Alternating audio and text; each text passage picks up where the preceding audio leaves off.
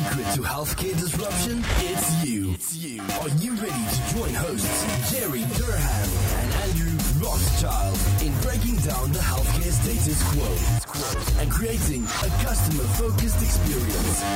It starts with you. Time to break it. Let's go. Recording from just outside our nation's capital, where true disruption unfortunately rarely takes place, this is the Healthcare Disruption Podcast with Jerry Durham. I'm Andrew Rothschild. You can find me on Twitter at, at a Rothschild PT. With me, of course, is Jerry. You can also find him occasionally active on Twitter at, at Jerry underscore Durham PT. I say that facetiously, of course, because during a San Francisco Giants game, his Twitter feed will give you a better feel for the game than the box score. For those of you who are, were familiar with uh, business, baseball, and bourbon, this is a reboot. For the Matrix fans out there, we are the Neo to the former Mr. Anderson. But do not despair. As many of you may know, any conversation with Jerry eventually winds its way around to business, baseball, and bourbon, and this one will not disappoint. But for our inaugural episode, I wanted to do something a little different. As, Simon Sinek states multiple times in Start With Why, people don't buy what you do, they buy why you do it. Businesses need to know and effectively convey their why to the customer. And as healthcare practitioners, we need to know our patients' and customers' whys in order to help them achieve the best outcome possible. Jerry has been an outspoken figure in PT and healthcare for a number of years.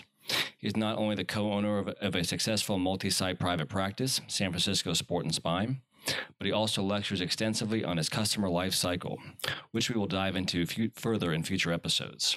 He is also an advisor to several healthcare innovation companies as well.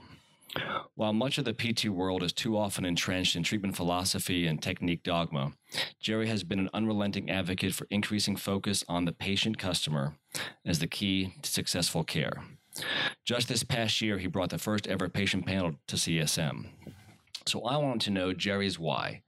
What was his impetus for getting into private practice? And why so much emphasis on the patient as the driver for healthcare disruption? So without further ado, here's Jerry. So, Jerry, welcome to your own show. And before we get a little bit more into your story, you were involved in something unique this past week. Can you tell us a little bit more about it? Howdy, Andrew. Uh, thanks for having me on my show.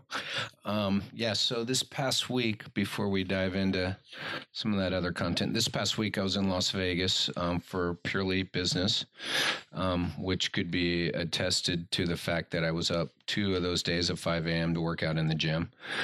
To be noted, I wasn't up from the night before at 5 a.m. I woke up at 5 a.m. So that that is the true sign of business in Vegas.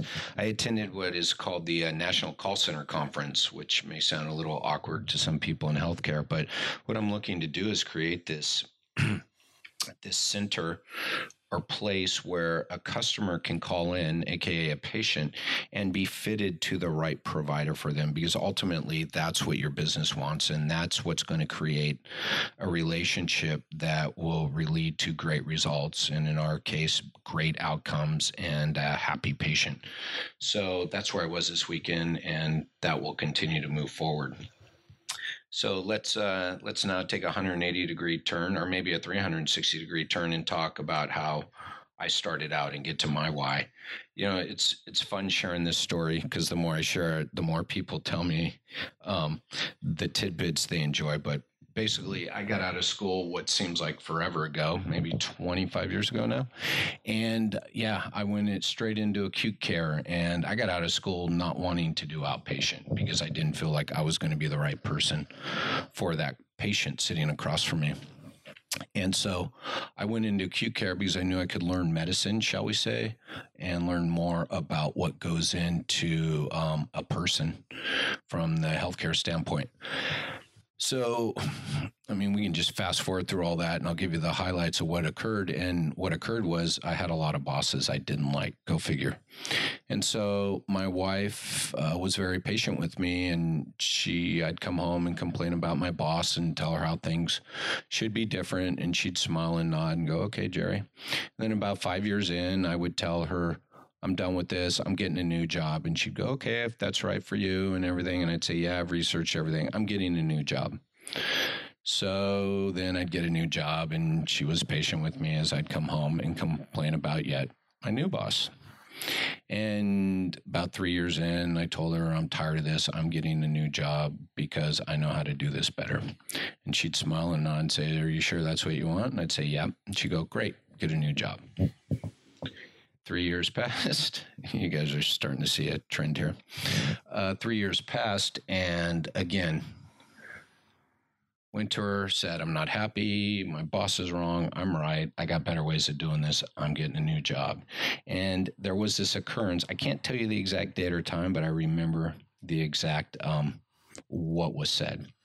And I looked at my wife and I said, Karen, my God, you know, again, my bosses suck. And she looked at me very patiently and she waited till I finished and she said, Jerry, I said, Yes. She goes, There's only been one constant at every job that you've worked in since you got out of physical therapy school. And I looked back at her and I said, Well, what is that?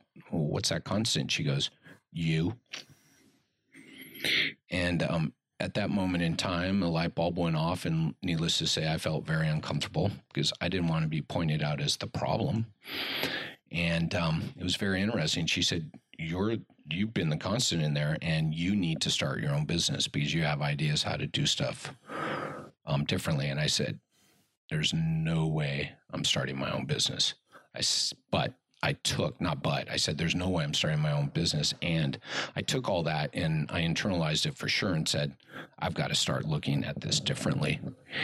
And um, she she was very supportive along the way, gently nudging me to start my own business. And then finally, probably about three years after, four years after we had that initial discussion, I finally went out and started my own business. And that story of how I got there is pretty incredible over those years.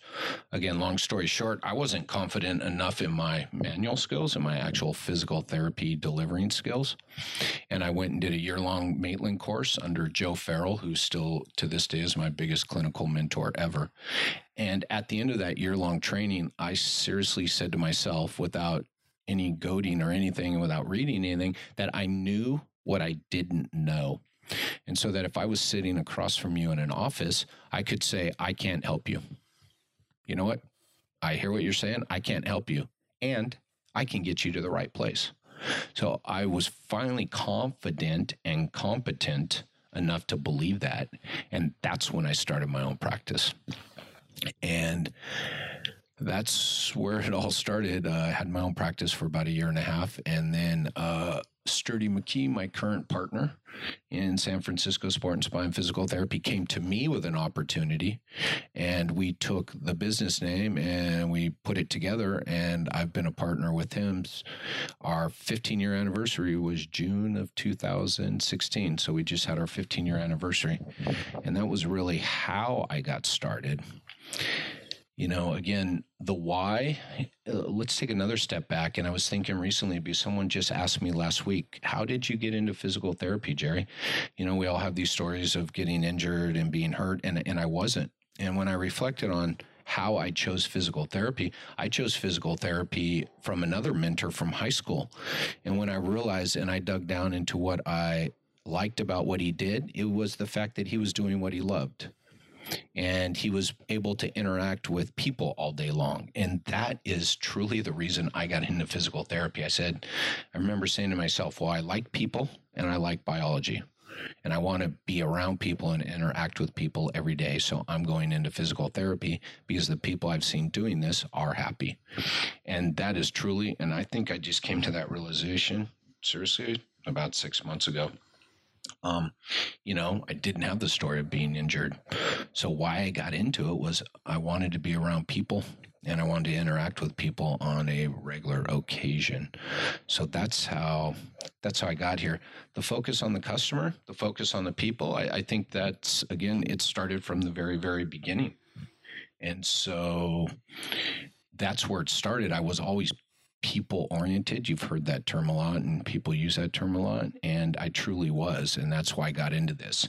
And, you know, maybe sometimes I cared too much for my patients on the personal side. I'm reflecting back for sure. And I wasn't always good at building what we call a therapeutic alliance because I wanted to talk about myself a lot and I wanted to become friends with my patients. And I came to the realization recently that I wasn't good at building a professional relationship, which is something we'll build upon a lot in this podcast. Um, I was good at building a personal relationship, and I had a difficult time separating those out until a few years ago. And again, it was just about self awareness and reflection and things like that that really got me to focus on that. And um, it was really helped me to now develop and work on this customer life cycle and the patient experience and understanding myself better and where I'm coming from and where I came from as a clinician and how it limited my ability to actually deliver outcomes to people and to give people what they needed and what they wanted all at the same time. And that's a really important concept that we'll dig into in later podcasts too. Needs versus wants. We have to address both. If you think you're giving people just what they need, um, you're going to fail tremendously. So there's my why, always people driven. You know, there's the story in a nutshell about how I decided to be a physical therapist, how I got into my own business by the grace of God and someone nudging and pushing and being very patient and pointing out my flaws in a way that I did not become defensive. And um, just the self reflection from there. So it's been an interesting run to this point. So Jerry, there's a couple things I, I, really took away from that story, and uh, you know, thank you for sharing because it's you know for people like me who first got to know you on Twitter and then you know got to know you from attending you know two of your courses over the past two years is it's always good to know i think i like to know where people came from as well. Um, and so for a lot of us you know listening out there it's you know we, we know who people are. We, we interact them with maybe distance on, on uh, social media and getting the backstory really kind of um, solidifies a lot of a lot of questions. But two things i really took away from that story was that um, it was really understanding yourself helped to make you better, but also helped make your business and your customers, you know, better. You kind of knew what you knowing, acknowledging that you knew what you didn't know, and knowing that you had to understand yourself better in order to figure out what your why was and how you could kind of fill those gaps. Um, can you talk a little more about that in terms of maybe the process you went through to, to kind of get to that point? Yeah, that's a great question. So 49 years old and the process I feel like the process is just really ramping up. So it's kind of scary to think that my life is and then to be honest, to think that my life is half over and I'm just starting to figure out that aha, this is what I need to do to be successful and it's like holy shit. I'm 49 years old. The process of how I got here, I you know, you heard that story about being with someone who's patient and understood who I was. And I think about the emotional intelligence. I love that book, by the way, Emotional Intelligence 2.0. I think um, do just Google that term and read some articles on that and look at that. And it's really just an awareness of what drives you, what emotions drive you, how you respond to things. And again, and I'll make this and I'll emphasize this a hundred million more times is it's not to point out your weaknesses. It is to just make you aware of what your drivers are, what your strengths are. And yeah, we can call them weaknesses but you know there's some other great books on how to exploit your weaknesses for good so I just want to be careful. We're not saying weaknesses or things that have to be worked upon or changed. It's just an awareness. So that was step one. And then step two was building this network and getting access to people and content that I never had access to. And again, you have to be open to the change. So remember, you have to be open to this change. Content, people, mentors, everything won't matter if you're not open to the change and just working forward from there. I mean, just recently read Activate Your Brain by um, Scott Halford that uh, shared a lot of that stuff online. Um, having a couple other books that I'm still into that even build on that more. And there, again, all this stuff ties back to helping people too, which is totally cool. So stuff like Activate Your Brain and Emotional Intelligence is going to make you a better physical therapist is going to make you a person who can better help that person sitting across from you. What did you notice in terms of with opening your own private practice compared to the practices you worked in?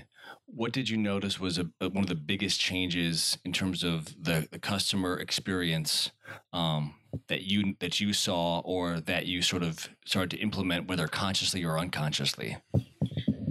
You know, it's interesting. Even though the this customer life cycle really didn't come to life till about four years ago, five years ago, you know so there's still 10 years of business there is when sturdy and i started this we had a shared vision and a shared mission and it was all customer driven and we both agreed before we partnered up that we had to share the vision and that we would never falter on the vision. We would never change the vision. And we did this over 15 years ago. We would never change the vision based on what a payer, a third party payer told us, our customers can tell us but the third party payer was not even then we didn't see them as our customer. So we had a vision and a mission to create happy patients. And what did that mean? That means you had to take care of people from start to finish. Now that customer life cycle came together slowly and uh, over time, and we didn't know exactly what meant taking care of people from start to finish meant, but we knew we had to do it.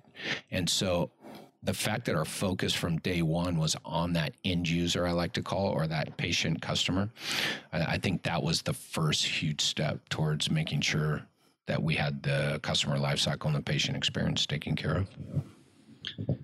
Yeah, so we hear a lot about either on social media or just other with other interactions, different philosophies when it comes to customer service. And you hear a lot about putting the customer first. Um, you know, Simon Sinek talks about, um, especially with groups such, such as Southwest, um, where they, they kind of went against the grain and they put the employees first. And then by putting the employees first, they found that giving them sort of autonomy uh, help them to better take care of the patient. And so where where did you, what kind of practice did you employ with your practice? How did you what uh what steps did you take to kind of figure out what was the best for for a, a PT practice? Well, you fortunately just made a great point that I want to address before I answer that question, which is everything is more complex than it than it seems. And we're great in physical therapy about breaking things down to one system or one thing and then forgetting to put it back together. We do it in research, we do it with the person across from us, and it hinders our ability to truly help people. Business is no different. Um, our brains love to simplify, they love to look for patterns, and they love to use it as a default. Unfortunately, the world and the human body does not function like that, including business. So, you know, you think about Southwest, who stepped out of this, you know, customer first and just looked at the big picture and said, well, geez, if we take care of our employees, they'll take care of the customers and this will all start to solve itself. And honestly early on yeah our focus was really on the customer and not always on our culture and the people we hired. And so guess what the customers weren't always taken care of. And we found over time as we broke down who are we hiring to run this life cycle to take care of these people at every touch point are we hiring the right people? Have we empowered them enough? Have we get have we addressed the right objectives so they know what to do? Have we given them the resources to do this? Then yes as we do that the customers become more happy over time. And you know my yelp reviews i i, I look at my yelp reviews as a as the measure of that. We just started uh tracking NPS scores, so it's hard to say with that. But Yelp reviews, the number of negative Yelp reviews have diminished. So I think um, the interactions that we now deal with and making sure we have the right customer in the door through our process has told us we're doing the right thing. So again, yeah, it's about stepping back and addressing all components. Like what kind of phone system do you have? Right? Can people get through? So I'm yelling at people to answer the phone. Am I giving them a phone system that allows them to answer the damn phone? Um, by the way, I've had difficulty in the past, and we had to work through that. So, so that's how we're approaching it. What feedback have you gotten from um, your employees, whether it be the front desk employees or your, your physical therapists, in terms of uh, how you've empowered them to either uh, you know put the customer first, or do they feel um, that you put them first and you have their back with their decision making in terms of uh, how they interact with uh, the patients? Yeah, that's another great question. So that's evolved over time because, like I said, we didn't always do that. Um, I have uh, mostly taking care of the front end. So, what happens with that customer before or as they arrive to the clinic? So, I'm heavily involved with my office coordinators, with my billing team, and with my operations guy. We have a quarterly meeting to revisit the process, the whole process, their role in the process.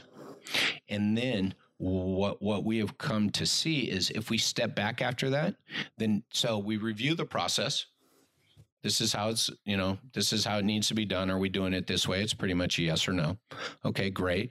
You guys still understand your role in the process. Here's our NPS scores to show how great you guys have been doing. Here's some of the negative feedback we've received about the process. Then the next thing that occurs is I look at them and I say, okay, so what have you guys heard? What do we need to change? Do we need to change anything? What is occurring on the phone? What is occurring at that customer arrival, which are touch points of our customer ex- patient experience? And I let them drive that. And I let them drive that because they've proven themselves to be the greatest value in that discussion. So for me to say, this is how it's going, this is what we need to change, and they're all sitting there going, uh, that's weird because we're hearing something different would be a waste of everybody's time. And I guarantee you, my employees, especially my front office staff, and with that comes more responsibility. So I lean on them. I say, you have to review this. I want your input. We're not going to implement this until I get your feedback on it. So you need to get it to me by Monday, five o'clock right? So they're empowered. With it comes responsibility. With it becomes accountability. And as the company grows, they know they will grow with it, AKA whether it's a bonus or a raise. Um, but I got to tell you, we're back to Daniel Pink's drive again. You know, people want to be acknowledged, they want to be told a good job. It's not just about the money. So. And what um, kind of taking it now to the to the patient customer, what kind of feedback have you gotten? Whether it's just from a from a um, evaluation form or even just one-on-one interactions, either other phone or in person with with patients and customers, um, what kind of feedback have you gotten about your practice and how the the whole uh, experience is compared with, especially for patients who have been to other practices per se or competitors? What kind of feedback have you gotten? So we use the NPS, the Net Promoter Score, for this, and I'm in charge of um, monitoring and pulling down everything from that. So the NPS is it's a one to ten scale based on um, what we call the ultimate question. And um, the question we ask is, would you refer a family or friend? Would you refer a family member or friend to us? And your answer is one to ten. You know, so answer that question on this scale. And then there is a box at the bottom that says, um, "How did you come to this answer? What what what it, what can you contribute to this answer?"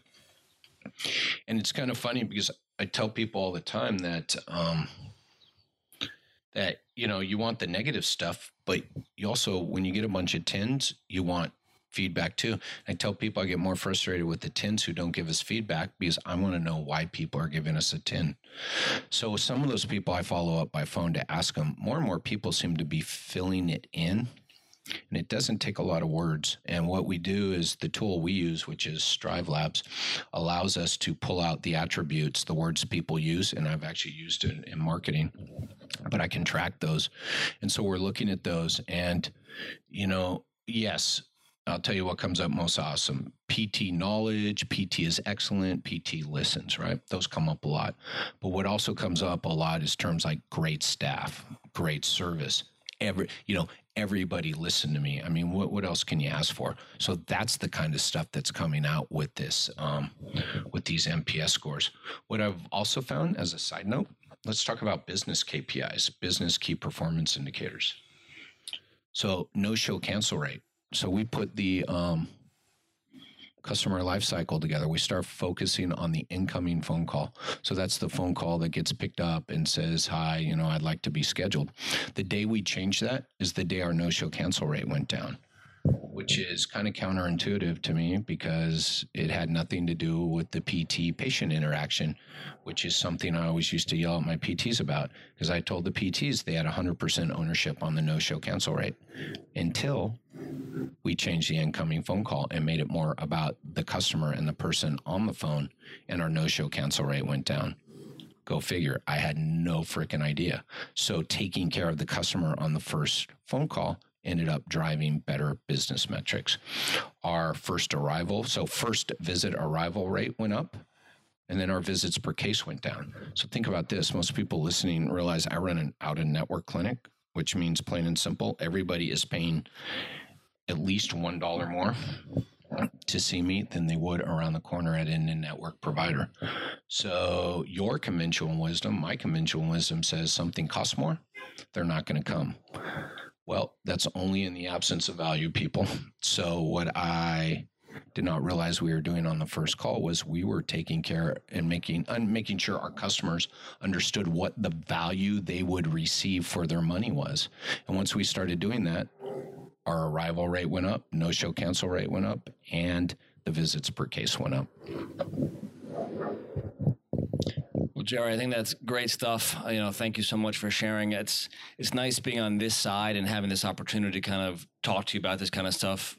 I think a lot of you guys out there who are, who are listening and active with Jerry on, on social media uh, probably have some uh, some similar questions. So it's nice to kind of uh, get a, get a good perspective on it. Um, but before we wrap up, uh, for our inaugural episode. Uh, being out in Vegas, did you encounter any uh, bourbon adventures or a bourbon drink that you'd uh, like to share? Yeah, you know what? So, hey, wait, how did we know this was going to happen? Uh, for the record, I did not bet on my Giants because they were playing the A's, the Oakland A's, and no matter how bad the A's are, they own my freaking Giants. So, um, fortunately, every day I went and checked the sport book to see what the line was and going, I ain't going to bet on that game. And I would have lost every single game if I bet on my Giants. I kept saying I was going to bet on the A's to guarantee that my Giants would win, but I didn't do that. So, yeah, there was a great bar inside the Mirage where I stayed called the still S T I L L. And if you don't know what a still is in relation to bourbon, look it up and I'll leave it at that. Um, they had two great drinks there that I discovered, and they did a darn good job at it. And they had a great whiskey list, bourbon list too. So whiskey, bourbon list. And the bartender was awesome. He made me a Kentucky mule. And for those of you familiar with a Moscow mule, uh, it is just the vodka substituted with bourbon. So it's bourbon, a little uh, ginger beer and a little mint in it. And uh, I had him put a splash of club soda in there, and it was awesome. He also made me, I asked him for a recommendation. He said it was on the menu. I did not look at it, so I don't know the drink. But he also made me a version of a mint julep, but it had some blackberry juice in it and that was spectacular. Because let me tell you, when I was in Vegas, it was about 109 degrees, and the humidity kicked up. And so, both times he dropped the drink, I said, "This is a drink to sit by the pool on a 109 degree day." And we both smiled. I said, "Because usually bourbon isn't something you're drinking outside on a 109 degree day." So yeah, the Kentucky Mule, check that one out, and then make yourself a mint julep and drop some blackberries and a little blackberry juice in there, and you'll have my two my two new favorite summer um, bourbon drinks. Of course, along to go with the inaugural one I ever mentioned, which was the paper airplane. So I thank you all for listening and thank you greatly to my co-host, Mr. Andrew, whose idea this was. So he deserves a lot of credit for what's coming today and what's coming in the future. So I thank him greatly for taking an interest in this. And remember, this is called healthcare disruption. This isn't physical therapy disruption. And I think what most of you are going to learn through these podcast is that it's simple but not easy. So there are simple ways to disrupt and to innovate healthcare that doesn't take a lot of work. So thanks for listening. All right. Thanks, Jerry, so much. Thanks for listening to Healthcare Disruption. Powered by UpDoc Media. Join in the conversation. Tweet at UpDoc Media at Jerry underscore Durham and at A Rothschild PT with thoughts. Head over to updocmedia.com for more content.